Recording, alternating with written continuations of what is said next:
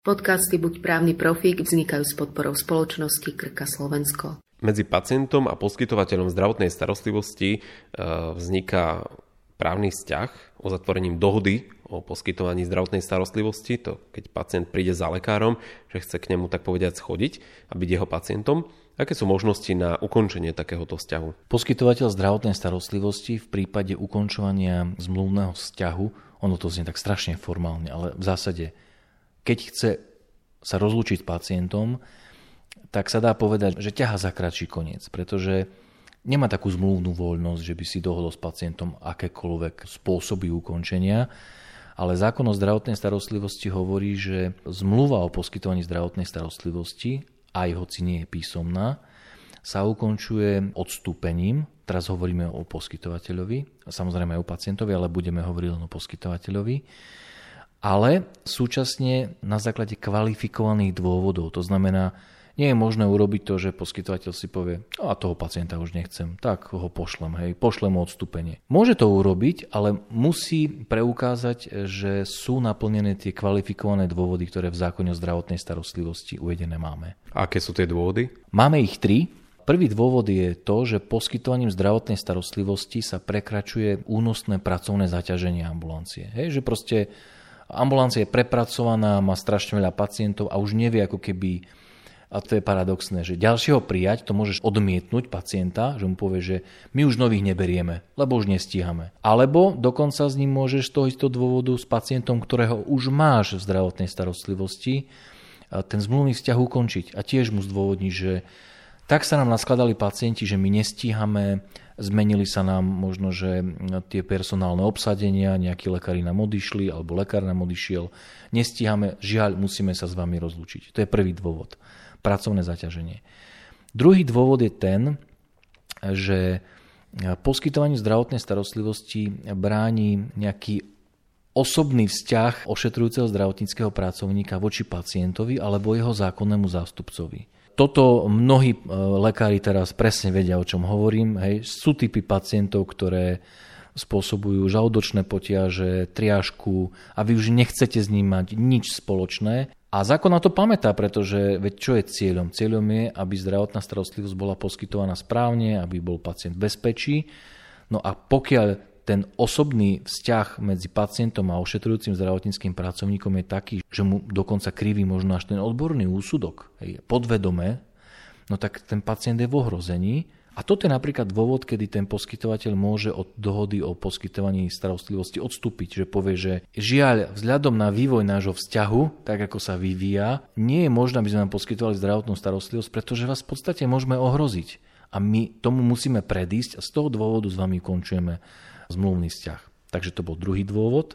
A tretí dôvod je, pokiaľ poskytovaniu zdravotnej starostlivosti bráni svedomie zdravotníckeho pracovníka. To je trošku také špecifické, pretože zákon hovorí, že sa to uplatňuje len v prípade asistovanej reprodukcie, sterilizácie a interrupcie. To znamená len v týchto troch prípadoch.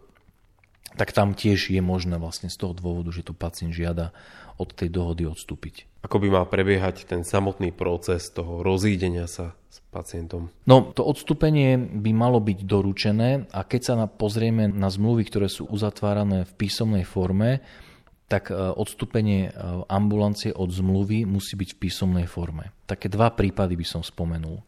V prípade pediatrických ambulancií a všeobecných ambulancií pre dospelých platí osobitné kritérium a síce také, že i keď ja prekročím svoje pracovné zaťaženie, že už som totálne prepracovaný, vyhorený a chcem sa rozlúčiť s tými pacientmi alebo niektorými z nich, tak nemôžem poslať preč tých, ktorí majú bydlisko v územnom obvode mojej ambulancie. To znamená, skutočne sa môže stať, že ja jednoducho postupom času naberám pacientov, naberám a potom akože úplne vyhorím a si poviem, že takto to ďalej nejde, musím sa nejakých pacientov škaredé povedané, že zbaviť, rozlúčiť sa s nimi, aby som vládal žiť svoj život, tak keď si zoberiem všetkých tých pacientov, tak ja môžem na základe toho prekročenia únosného pracovného zaťaženia poslať preč len tých, ktorí sú mimo môj obvod mojej ambulancie.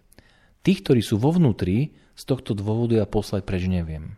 Čo v prípade, ak lekár potrebuje, tak povedať, poslať preč viacerých, stovky pacientov napríklad, ako to má riešiť prakticky? Tak My sme si povedali, že to odstúpenie by malo byť v písomnej forme a dôležité je, aby bolo doručené. No ale to je dobrá otázka, ktorú sa pýtaš, lebo presne teraz sme mali otázku od jednej našej klientky, ktorá má ambulanciu, v ktorej pracovali dve lekárky. Zamestnávala ďalšiu lekárku, pretože má veľmi veľa pacientov.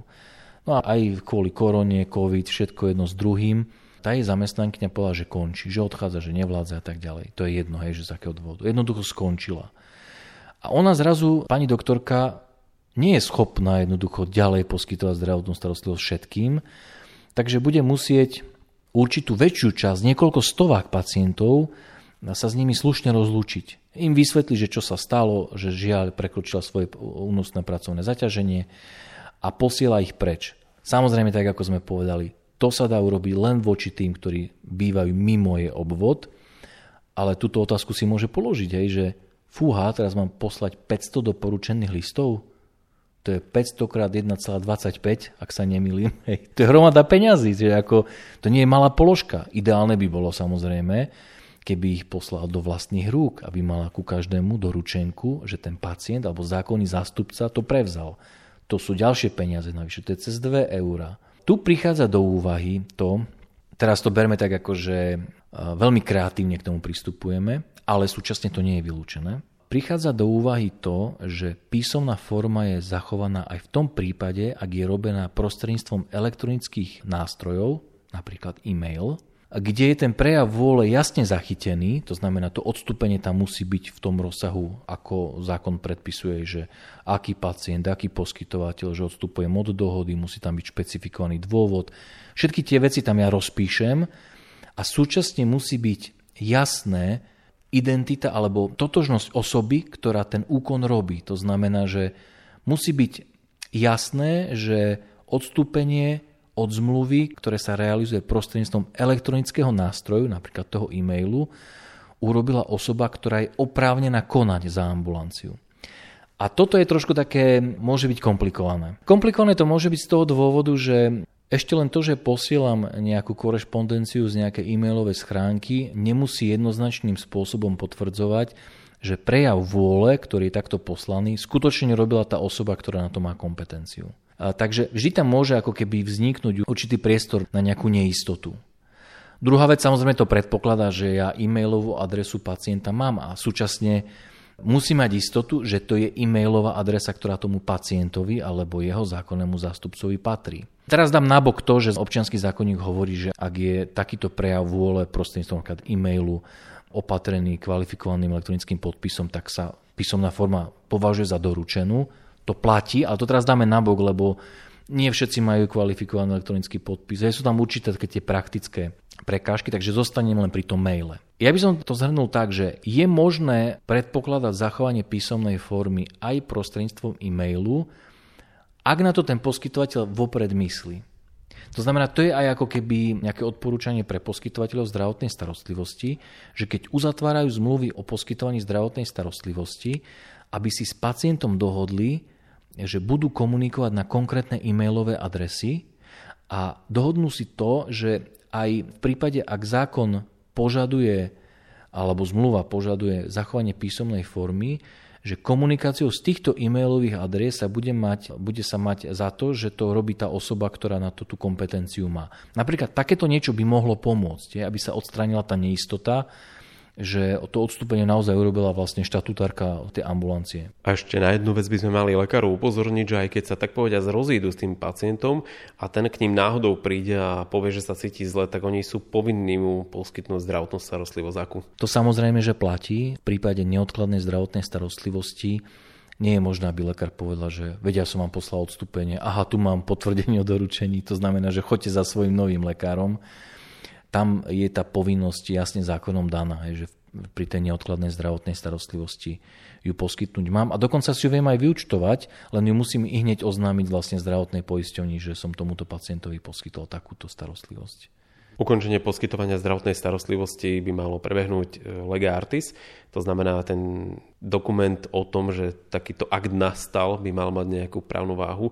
Akým spôsobom vy viete pomôcť v tomto smere? Na nás sa obracajú s týmito otázkami klienti pomerne často a niektorí riešia naozaj to, že sú neúnosne pracovne zaťažení, Niektorí riešia práve tých problémových pacientov, ktorí sa stále sťažujú, nespokojní, ale stále sa vrátia k tomu lekáru. To je zaujímavé, že on je nespokojný, ale on sa stále k tomu lekáru napriek tomu vráti, robí mu vrásky na čele a tak ďalej.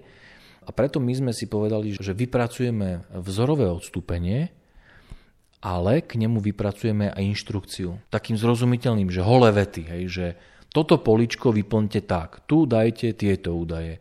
V tomto políčku si dajte pozor na tieto skutočnosti. Tuto určite musíte spomenúť to a to. A práve na základe týchto inštrukcií by mal byť lekár schopný dané odstúpenie vyplniť a aj v súlade s tými inštrukciami ho zaslať, lebo aj to tam je uvedené, že ako to zasielajte, čo je najlepšie, ako keby na niečo nezabudnúť, kedy nastávajú účinky odstúpenia. To znamená, je tam taká tá širšia informácia, ktorá sa týka práve tých právnych účinkov tohto úkonu. Podcasty Buď právny profík vznikajú s podporou spoločnosti Krka Slovensko.